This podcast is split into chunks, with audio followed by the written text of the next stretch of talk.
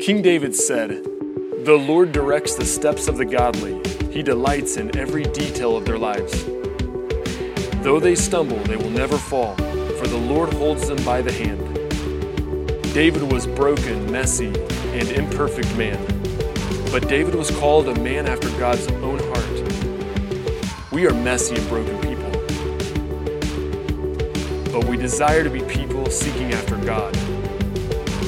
We can learn from David. We can grow in Christ.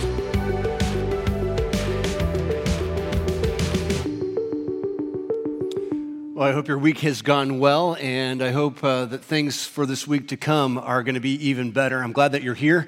There's uh, no better place for you to be than right here, worshiping the Lord together as a church family. Now, I say that because what I have to say next is very difficult, and that is uh, today's probably going to be the hardest sermon that you're ever going to hear. And uh, it's hard because it's hard to live out. It's easy to understand, but difficult to live practically. Today we're talking about submitting to authority.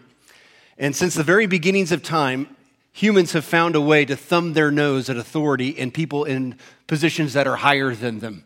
From Adam and Eve, when they were given all the freedom of the world to do and pretty much have the reign of the world, and then God just said, You know, I just don't want you to touch the tree and that fruit that's on that tree. Just, just one little thing, honor me by. And Adam and Eve, as soon as they found that out, they, they disrespected God and they rebelled against God's authority. And they said, God, we, we know better. And it seems like from the moment that we're born, we have this inclination to stubbornly refuse to do what we've been asked to do. My wife and I are trying to teach our children how to use their money better. And, you know, just like any kid, when they get a buck, they want to quickly spend a buck. And so uh, one of our kids came to me and he said, Dad, I really want to buy this skin for this game called Fortnite. Now, if you have no idea what I just said, fine. I don't have a clue what he said either. And if anybody in here has the uh, demon of Fortnite in their house, just we need to form a little gathering together and uh, get our. I see Brian and Blair. They're like, yeah, we do. Let's have a little meeting after this and we can figure that out, okay? So I'm trying to teach my kid, like, you know, you, that's not probably the best place for your money. And if you want to use your money wisely, I'll actually enhance that by buying a game half, half price with you um, that will encourage nonviolence and will encourage uh, for you to play with your friends. Uh, you th- how do you think that went over? Yeah. So all of a sudden now I became this um, maniacal, hell bent father that was uh, on a power trip to hold him back, and all I ever wanted to do is say no. And when he have kids, guess what? Things are going to be different in his house. He's going to tell his kids yes to every single thing. I'm going to find out how that goes as a grandparent one day. I'm going to throw it back in his face, believe me. I heard about this teenager that got so upset with his teachers uh, because of the authority that they had over him that he just dropped out of high school and decided to join the Marine Corps. So he joined the Marine Corps and he found out that the sergeant there was just barking orders. And so he would just lay awake at night waiting for when he could be. Um, finally discharged so he could settle down, get married, and finally have no one tell him what to do. oh, to be young and ignorant, right? Yeah. So if, if you're here today and, and you're looking into your own life, listen, I know this is going to be a difficult subject. We've been looking at the life of David. Uh, he's a man of history, and the Bible tells us much about him. Uh, David, uh, a couple weeks ago, we introduced that he was anointed by God to be the next king as a teenager. And even though he's anointed by God, there was a predecessor in front of him, a guy by the name of King Saul. And David was going to have to wait for, for Saul to either die or retire. And that wasn't going to happen very quickly. So David went back and worked for his family business. His dad was a shepherd and had a business. David was a shepherd, but he was also a musician. So he had a gig that ran kind of separately to that. And, and then Evan had taught us about David's defeat of the giant Goliath and how that gave David some national prominence, which really scared King Saul because David's fame was rising through the ranks. And so David was called in to help King Saul soothe his soul he was a stressed out king. And music was able to kind of soothe that beast that was within him. And David would come in, he had a continual gig at the palace to play music and, and settle the king down. And, and then, to, uh, because his fame was increasing, uh, Saul didn't know what to do with David, so he turned David into one of the generals in his army. Now, you might think that's a position of honor, but really what Saul had in mind was something a little bit more um, sinister. Saul had probably thought, I'll put David as a general in the army and I'll put him at the front lines, with the anticipation that that general dies in battle. But what he didn't know about David was David was an expert warrior. David had men that were expert warriors with him, and every time David came up against uh, an, a, a, foe that seemed uh, improbable to beat, David and his men would overwhelmingly win the victory. And uh, so David's fame even became more great. And so people started saying things like this uh, Saul has killed his thousands, and David his tens of thousands. And for a guy like Saul, looking at David's fame and looking at David's ability, looking at David's youth, that really terrified him. It made him angry and it made him jealous. And so Saul grows maniacal. Like a dad who tells his kid, No, we're not going to buy that video game, right? Saul grows maniacal and he gets hell bent and he starts ruining David's life. Step number one I'll ruin David's life by introducing him to my daughter that is just mean and nasty. So Saul says, David, why don't you marry this woman, my daughter? She's, she's, like from the, she's like the spawn of Satan, and maybe that will ruin your life too. Some of you are like, hey, I think I had a father in law do that to me once. I'm kidding, I'm kidding, kidding. And so David marries her, but it doesn't ruin him. And actually, um, he's able to love the Lord and has a willingness to follow after God every single day. So Saul says, Well, okay, uh, general in the ranks didn't work, and I couldn't kill him on the front lines. Uh, introducing him to my daughter didn't work, and that didn't, that didn't ruin his life. So uh, the next time he plays music for me, uh, Saul decides I'm going to grab my spear and just throw it at David and kill him. So he does that. David's playing and unsuspecting. David just or Saul just picks up his spear and throws it at David. And then I think that's when it finally dawned on David, I don't think this guy likes me. And so David runs for his life. And he encounters about a seven year period where he's on the run. And he is just finally one step ahead of Saul all the way. But Saul is on his heels continually. And what we find ourselves is David in this trying period of time where he's, he's trying to handle authority. Uh, Turn with me to 1 Samuel chapter 24, because the story that we're about to read is going to sum up the stories that are found in that seven year period. As Saul and his henchmen are, are, are, on the heels of David, they find kind of where David is at in the region and where David is hiding. David is hiding in this large cave, in the back recesses of a cave, really dark place. And Saul kind of stumbles into this cave, and he is unaware that this is David's hideout. He's unaware that David's in there. Saul actually has gone in the cave to relieve himself. And so while he is doing his business, David sneaks up behind him with a knife. He is totally vulnerable. Now, listen, Saul has ruined David's life. He has ruined David's life. And David has a chance now to kill the king and become king and finally have it his way. Now, what would you do if you were that situation? Let's see what David does. Look at 1 Samuel 24, about midway through verse 7. Midway through verse 7. It says, Saul left the cave and went his way. So obviously, David didn't kill him. Saul left the cave and he went on his way. Verse 8 Then David went out of the cave and called out to Saul, My Lord the king. That's a language of respect, by the way. And when Saul looked behind him, David bowed down and prostrated himself with his face on the ground. He bowed down. Uh, that's an action of respect, by the way.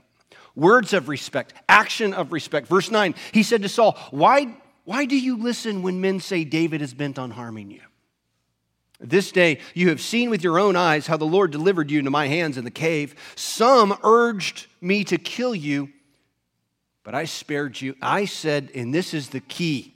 This is the key today. I will not lay my hand on the Lord because he is the Lord's anointed. Now, listen, this is the crucial part. And if you can start to understand this today, you're going to have a better, better way of submitting to the authority that's in your life. When you can realize that the authority in this world has been placed there and appointed, and in some cases, anointed by God, you're going to have a, a, greater willingness to put yourself under their authority and become subservient to them. When you can realize that I will not lay my hand on my Lord, my boss, my parents, my spouse, because he is the Lord's anointed or appointed. You're going to find yourself in a greater way. When you can humble yourself to the Lord's authority, recognizing He's created all authority, you can start to humble yourself to the authority that's in your world.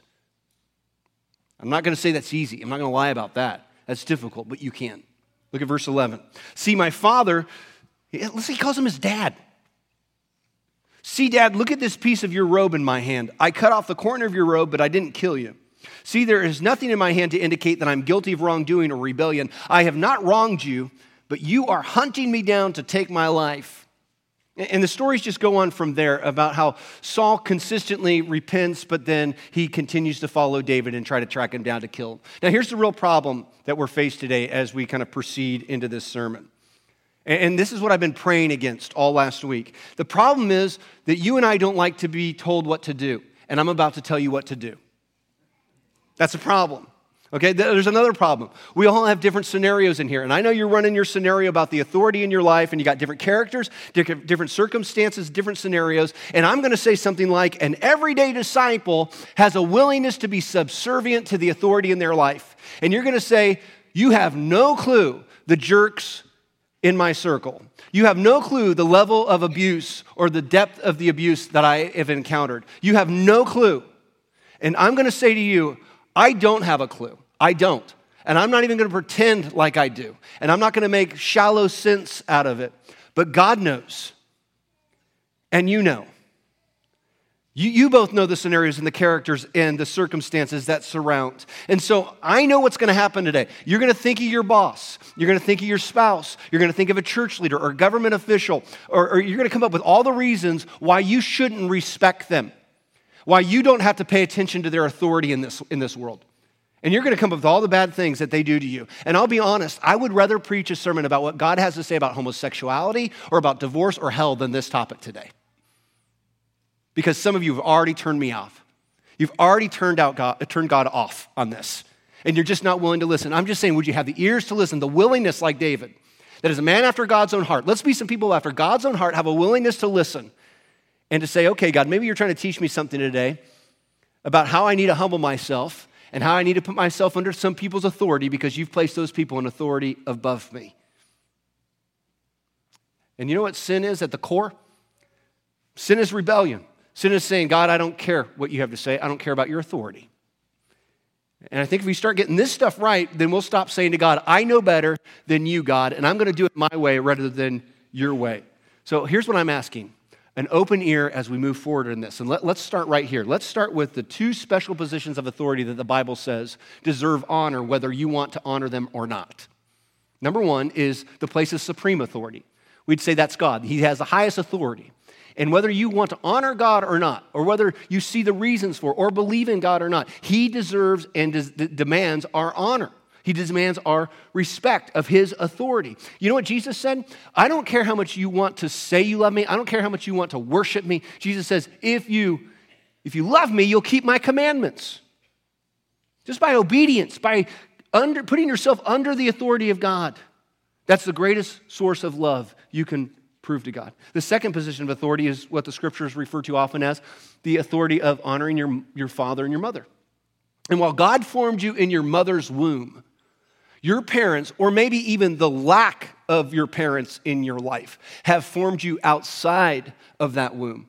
And regardless if your parents were awesome or if they were awful, God says they're, they're to deserve special authority. I don't know how you get that done. I'm not here to tell you how you get that done because there's different characters, circumstances, and, and different situations in this room. I just know that there's special there's special honor to God and to our, our moms and our dads. It, it, it, the, the, the Ten Commandments state it like this one of the Ten Commandments honor your father and mother so that you may live long in the land the Lord your God has given you. That is the command that has a promise with it. Now, you ever experienced that promise before? The promise that when you honor your mother and father, life goes good for you? I remember the, the time when I encountered that in my life. Uh, my dad rarely ever got angry with me, and the only times he got angry with me is when I would be disrespectful to my mother and I remember him pulling me aside one day after being re- disrespectful to my mother, talking back to her, and he looked calmly into my eyes. He stared right into my soul, and he said something like, Son, your mother is more important to me than you are. And then he said, One day you're going to leave this house, but she stays. And you may be leaving sooner than you expect if you keep mistreating her like this. Either I'm going to kick you out or the medics are going to come and take you out. You know, that made a lot of sense to me, right? If I wanted to experience a good life, I better play it cool and honor my mom and my dad. And that day I discovered that that command has a promise that goes along with it. If I want my life to go well, I'll better, I better start submitting to the authority of my life and not craving so many ripples. And that's, but I'll tell you the sad reality is that we've been led to believe that respect is a two way street. And that's not, that's not how a lot of people live. A lot of people don't live that way. They, they demand respect because of a position or a title, and they don't see it as a two way street. And you have to remember that. And David found himself in that scenario. He had a king whom he obliged, whom he loved, and whom he respected, but the king didn't respect him back. And every time that king would repent and say, David, you're right, I shouldn't be treating you down like a wild animal, well, he would snap and turn, become maniacal and hell bent, and then try to kill David one more time. And that was very difficult for David to understand. How do I submit to authority when, when authority wants to kill me, when, when authority has their thumb on me? But here's what David did as a daily disciple, he had a willingness to treat those in positions of authority as if God had appointed them in his life. And to honor the king was to honor God. We're going to walk through some scenarios together, and you're going to have to figure some things out because I don't know how to apply this. Um, because one of the difficult challenges is the Bible doesn't know how to apply this for us either. You got to get in, read some stories, but it doesn't say, here's how you live this out. God just says, honor, honor, respect, respect, allow this authority to be over you. And we say, how? Have you met my boss? Have you met my spouse? Have you met my grandparents? Have, you know, have, and we just run through the scenarios. And so, real quick, let me just sweep up some things. As we talk about being subservient to authority, let me tell you what you can do even though you place yourself under the authority of others. Quickly. One, you can question the authority. You're submitting, but you can still question. Two, you can disagree with authority. That doesn't mean you don't do what they're asking you to do, but you can disagree with them. Three, you can still think for yourself. You don't have to conform to that. Uh, fourth, you can influence those in power. Have you ever thought that? Okay, so someone in your life is, is like King Saul. You can be like David and try to influence them for good. Five, uh, they, they, you can be right and they can be wrong. But that doesn't still mean that you buck their authority even though you're right and they're wrong. Some of you are like, I experience that every single day at my work. I'm right, they're wrong. Six, follow, you can follow the law, but not the example of the leader. Like some of you, when you elect a president, you think you're electing the national preacher. You're not. We're not.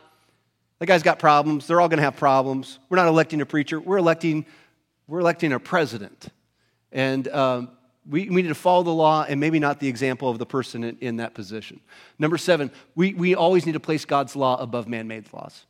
So God's word is going to trump or it's going to come above man's word. Are we catching that? So I'm going to list four different categories for you today. And I want you to run through some scenarios in your own head. And I'm going to give you three tools of application that I think work. They're not the best tools, but they're going to get the job done to fix it. And uh, you can kind of follow along as you want. And I'm going to tell you how I would handle um, these scenarios within these each category. So let's, like, let's take the government first. okay? Let's take the big one the government. Uh, God, when He spoke about the government, He talked about men and women in positions of authority that have charge over us. He spoke a lot about this. If you want to research it, Romans 13, uh, 1 Peter chapter 2 speaks extensively on how Christ's followers are to submit ourselves to the governing authorities, whether they are good people or bad people, whether there are good laws or bad laws. And I'll give you an example. So, the Christians living in the, the, the uh, city of Rome were highly persecuted. And you know what God told them? Here's what he said to the people in the city of Rome that were living under an abuse as Christ followers. Let everyone be subject to the governing authorities, for there is no authority except that which God has established. Are you catching this? The authority that God's established, God's established, uh, that's there, God has established. I don't know why those crazy people are in authority. I don't know why he did that. But the authority that exists have been established by God. Consequently, whoever rebels against the authority is rebelling against what God has instituted. So if you're going to rebel against them, you're actually rebelling against God. And those who do so will bring judgment on themselves. You're going to create ripples? Guess what? You're going to have to tread water quite a bit, much harder than the average person. So, how do I put myself under the authority of a government I don't agree with? Let me just say it like this our past presidents, our current president, and our future presidents, while they may not be God's anointed like Saul, we have to, we have to, we have to acknowledge they are God's appointed. They might be the anointed, but they are the appointed. And if the election doesn't go my way, I'm going to honor the position even if I can't honor the person in power. Does that make sense to you? I've got to honor their authority. And so let me give you the tools of application that we can run through. Like I said, they're not the greatest tools, but they're tools. We can prioritize them, we can praise them, we can protect them. So as we run through these four categories, how can you prioritize them, praise them, protect them? Now you might want you can use all three or you can just use one on how to get the job done here. So for instance, government, how can I prioritize them? Well, I can elevate them in my prayers. I am so shocked how many Christians don't pray for our government leaders. I am just shocked by it. Like, I, I, pray every single day, and so should you, that godly advisors are influencing those people in position in power. You should be praying every single day that they're using discernment and that the Holy Spirit is influencing them and they're, they're, they're giving themselves over to the Holy Spirit. Um, I even pray that God will use me to influence them. Have you ever prayed that about yourself? God, would you just use me to influence some people in power? Um, so that they can learn about who Christ is. You can prioritize them by paying your taxes on time, by paying your fines on time. When you're asked to go to court, to go to court and to, and to show up ready for court. And you're saying, well, that's crazy. What if I'm being dragged into court? Go along with it. Don't create any ripples. How can I praise them? Okay, it might be hard to praise them, especially if you don't agree with them and they make poor decisions, but I can find something good in all the bad that they do, right? So if a city council member or a school board member or somebody that is in a position of power does something right for a change, right? I need to send them a quick email. I need to write them a letter. I need to pat them on the back and say, good job, and encourage them to do more good. How can I protect government? That's going to be difficult to protect government in some ways. Some of you enlisted to defend the Constitution of the United States and also the government who swore to uphold it. A few weeks ago, Jared Hemingway, who leads our veterans ministry, Jared's the good looking one in the middle, by the way, uh, is a, was a, he was a captain in the Marine Corps for eight years.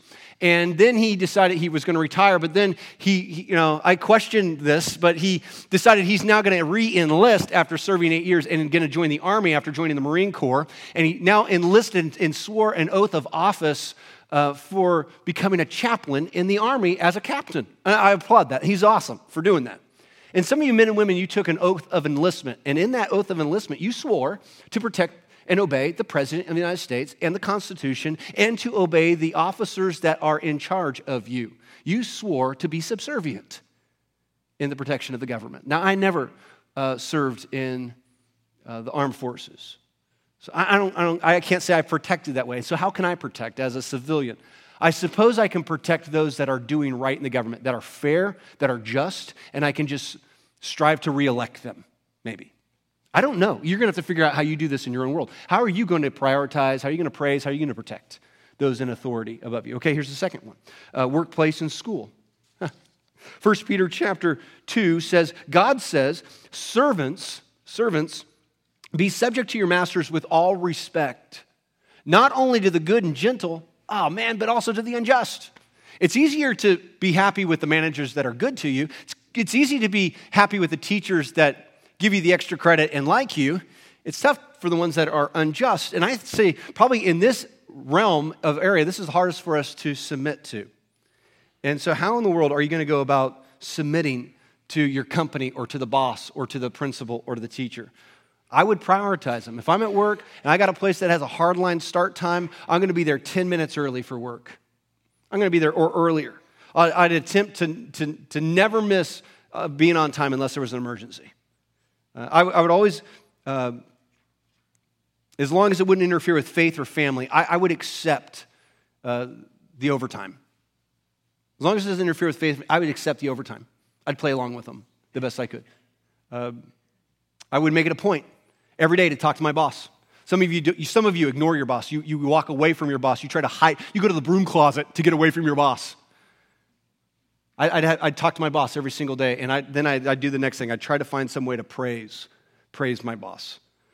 Uh, when I was a sophomore in college, I took this class. I really loved this class. It was a lecture style class. There was about 200 people in it, but I could just never find myself coming on time. And so, about midway through the semester, I was walking in late, and the professor stopped the whole class, waited until I sat down, then said something to the effect of, Mr. Merrill, um, is it that you just don't like this class? What is it? And I said, trying to be funny, uh, I said, uh, It's not, I like the class, I love the class, I just don't like the professor. And the whole class chuckled and they liked that. They thought that was so funny, and I thought that was so funny. Um, and they all had a good laugh, but the professor had the last laugh. Uh, because from that moment on, I was accused on the next test of having a, another student take that test for me by that professor. Then on the next test, I was accused of plagiarizing my paper, even though he couldn't tell me where it was plagiarized from. And it finally took the settlement of an academic dean to set us both down to kind of have a little counseling session and put the feud behind us. And I look back and I said, if I would have just said, uh, Sir, I love the class, I just find it hard to get motivated to come to, I wouldn't have had any problems with that teacher. Some of you have problems with your boss because you're telling them how, how things should be done. You're, you're telling them about his problems and, and you're telling them, and you're just, you're not praising, you're putting them down. There's got to be something that your boss or, or your manager does that's good that you can pat him on the back for. There's got to be something. And don't let your, hide, your, your pride rather hold you back from praising somebody else. I mean, people in, in positions of power will do more for you even if you, if, when, you, when you praise them. Listen, some of the best ways you guys are going to get ahead in your job is just by being compliant to the company. Just by being compliant to the company. By being praiseworthy, and, next time a company review comes, they're going to keep you in mind. He, he, shows up all the time. She praises me. I like that. I like to be praised. I, I always see that person every day at work. They make, a, they make a point of seeing me. How do you protect the company? I can, I can find ways to protect the company. I think it's going to be hard to protect the manager. Because if you don't like that person, that's going to be tough to protect that person. But I, I know what I wouldn't do. I would never go against uh, what the leadership has asked of me to do unless it goes against God's word. I would comply. Even if I knew I was right and they were wrong, I'd comply. But let me tell you, protect the company. You give the company a hard day's work every day.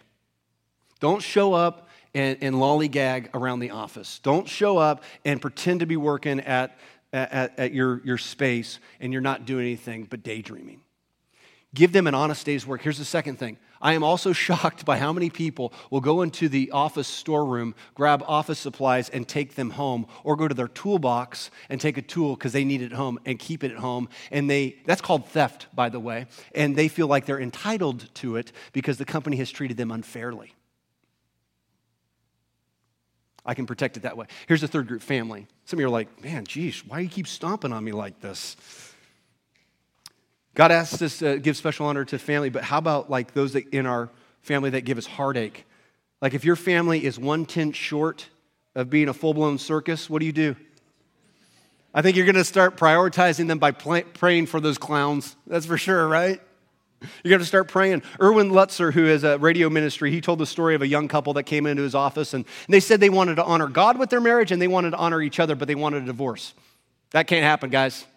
Just, that's, not, that's not honoring God. That's getting what you want and saying, God, I don't care what you want. And Pastor Lutzer said to the husband, Well, the Bible says you're to love your wife like Jesus Christ loves the church. He said, I can't, I can't, I can't love her at that level. He said, Well, lower the level. the Bible says, love your neighbor as yourself. He says, No, that level's way too high, too. He said, Okay, try this level. Jesus has said, Love your enemy and pray for those who persecute you. Begin there. I think prioritizing some of these people in our family, some of these clowns in our family, they just, they just treat us unfairly, but they have authority over us maybe, is just prioritizing them in prayer. Maybe it's prioritizing them by, by sending them a birthday note. Maybe it's prioritizing them by giving them a phone call and wishing them a happy birthday or on special holidays, giving them a call.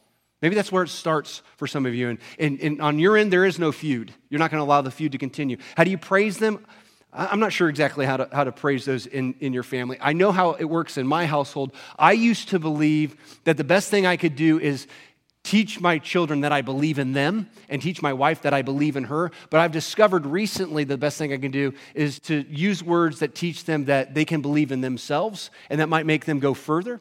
So I've kind of applied this little thing of encouraging them um, you know, that sounds like, you know, like a, a, new thing to me, but that's a new thing to me. Encouraging my family greater than I have before, praising them when they do good, challenging them and stretching them to reach further than they think they can, but make it obtainable. That's tough. To listen to them and not just act like I care, but really care.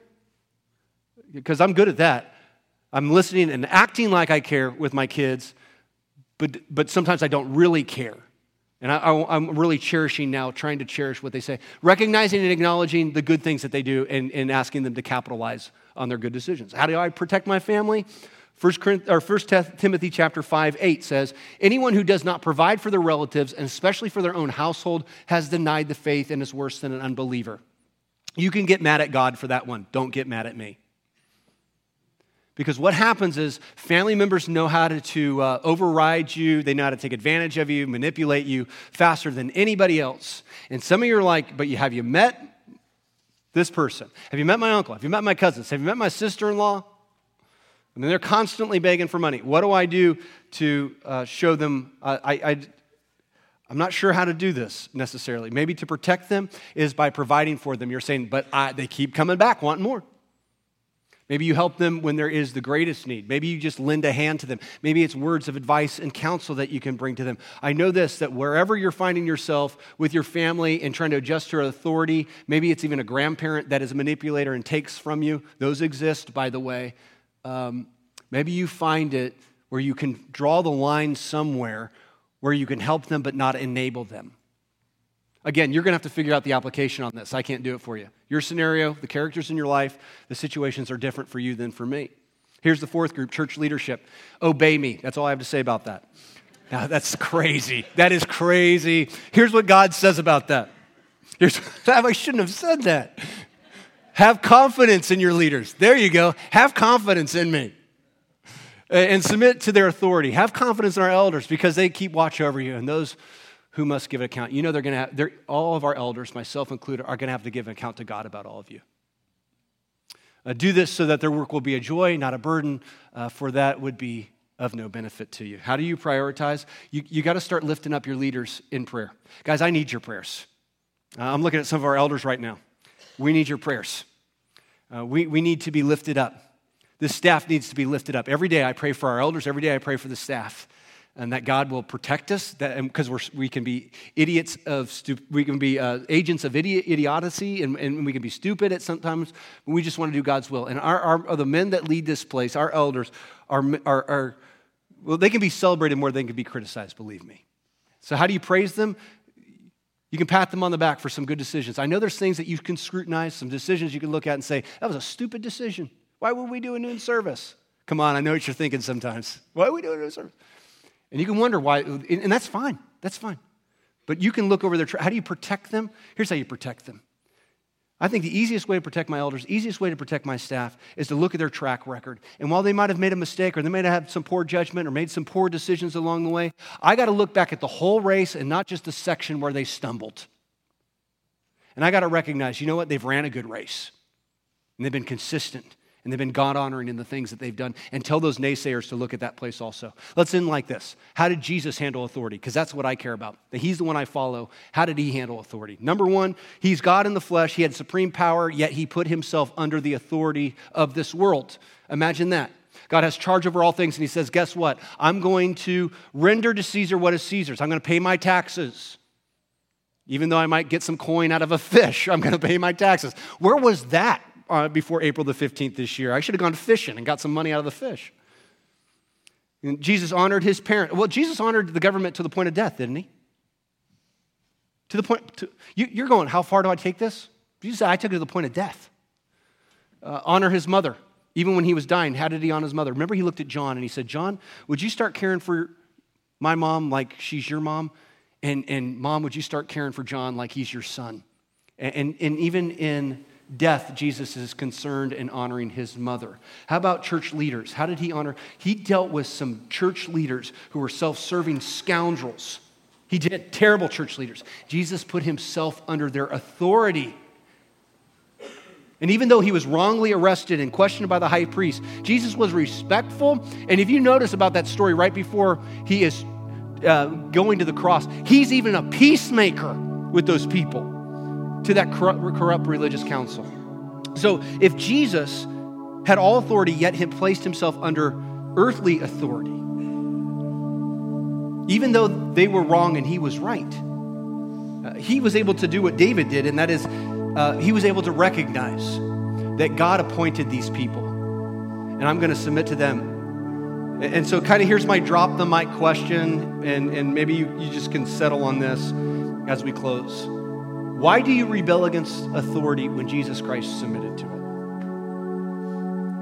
That's the question. That's the big one. Why, why, would you, why would you rebel against the people in power when Jesus put himself underneath those people in power? What makes you so much better than Jesus? Some of you today, you've never submitted to the authority of Christ. You've never given your life over to him. You've never accepted his death for your death and you've never you've never allowed him to forgive you of your sins. You've never trusted in him as a Lord or a Savior. You've never done any of that. You've never even recognized that he's in charge of this world and in charge of your soul ultimately. Man, I would think the best thing that you could do today is to get all this stuff figured out about authority and submitting to it, is to first start with submitting to the supreme authority, and that's God. And He loves you. He's not mad at you. He wants to forgive you and to rescue you and to save you and to put you in a place where even though there is hurts and tragedies and pains and overlordship in this world, you can still find freedom and happiness and joy because you're saved by grace through Jesus Christ. If you have not found that, if you've not found Christ, you want to talk to a pastor about what it means to be saved, to be baptized. There's going to be a group of us right here by this door, uh, by this baptistry. We'd love to come and talk to you more about that as we stand together. Let's stand and as we sing and close out this service.